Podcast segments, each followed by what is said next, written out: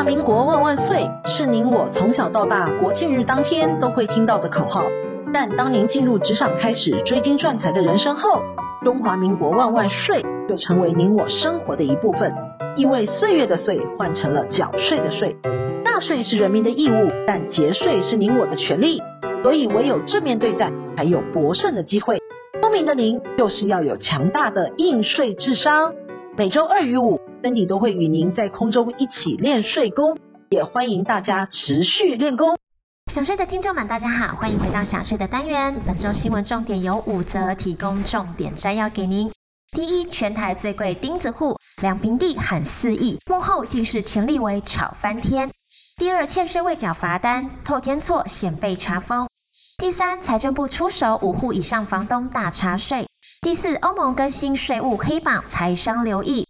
第五，税务小常识，欠税人恶意脱产有什么解决办法呢？第一，全台最贵钉子户，两坪地含四亿，幕后竟是前立委炒翻天。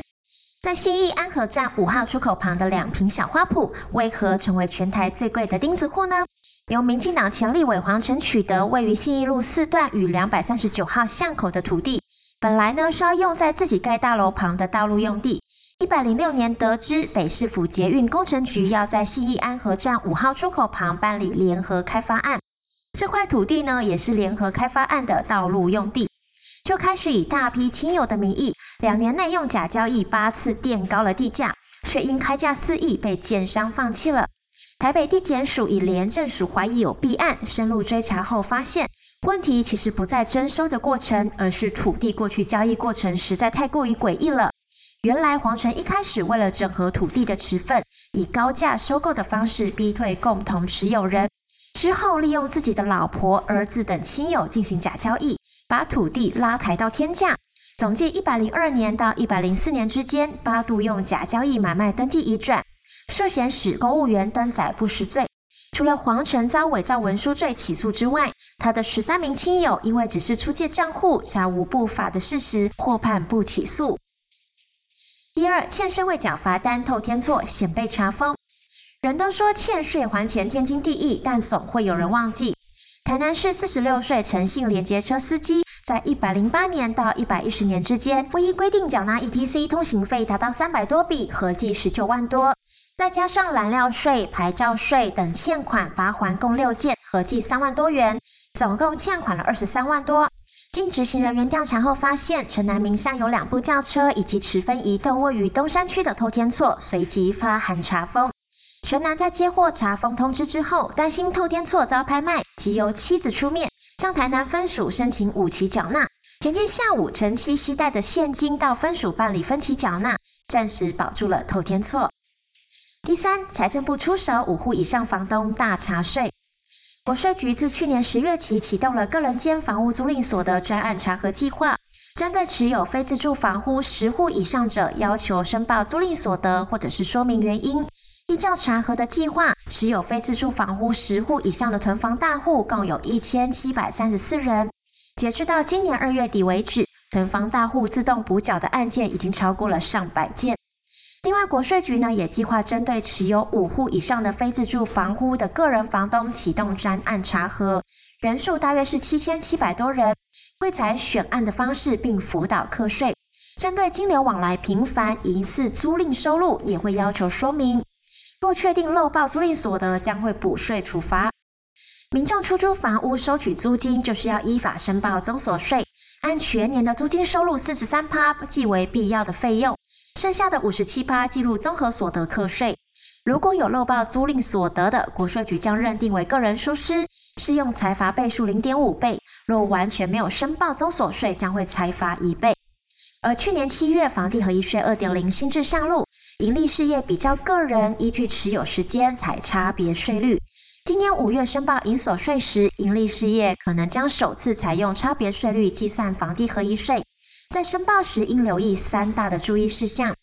首先，在适用税率上面，将依照持有的期间采不同的税率。持有两年内出售，税率是四十五趴；持有两年没有超过五年，税率是三十五趴；持有超过五年，税率是二十趴。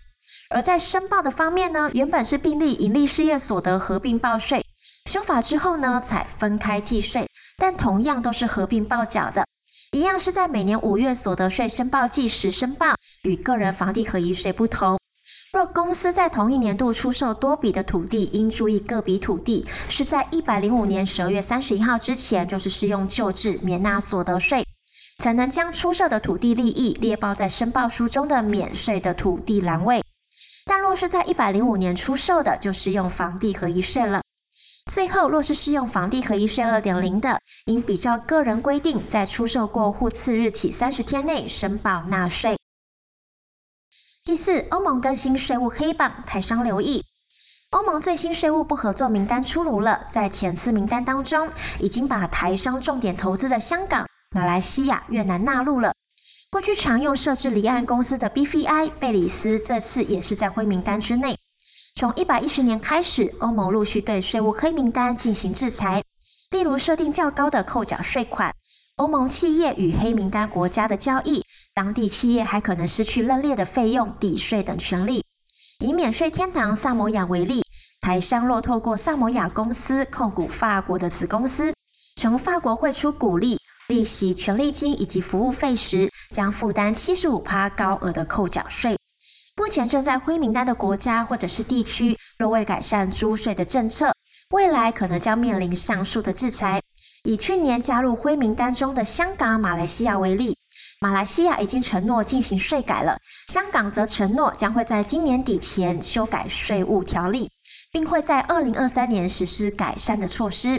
值得注意的是，本次灰名单中新增了越南，预期越南政府可能因应此波国际的压力，对当地的税务法律进行相当程度的更新，如加强国别报告交换机制。以符合跨国追税行动方案的最低标准。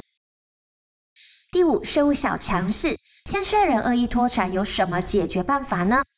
过往欠税人积欠大笔的税款，为了不让国家追税，可能虚设抵押权，或者是直接把名下的房屋或者是土地移转给亲友无偿使用。即便被税局机关提告，司法实务上可能基于法律未授权，因而拒绝让税捐机关申请撤销不利债权的行为。但是在去年立法院三读通过了税捐稽征法之后，已经获得改善，可以向法院申请撤销欠款人侵害国家权利的各类行为。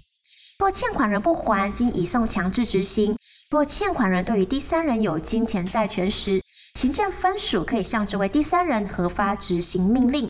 第三人若不承认欠款人的债权行为，数额不正确，或者是其他可对抗请求等事由，应于收到执行命令十天之内提出书状声明异议。若第三人未在期限内声明异议，也未将金钱支付国税局或者是行政执行分署时，相关机关可以向第三人强制执行。之神王永庆曾经说过：“您赚的一块钱不是您的钱，存下来的钱才是您的钱。因此，学会节税可以为自己的财富进行另类的布局。想要知道更多节税妙方吗？听享税 Podcast，并追踪卓越的粉丝专业，让您在潜移默化之间学习税务的知识。如果你有省税妙招或是法律上的问题，都欢迎您来信或是留言告诉我们，让我们为您指点迷津。”本周的重要税务新闻，谢谢您的收听，我们下周空中见。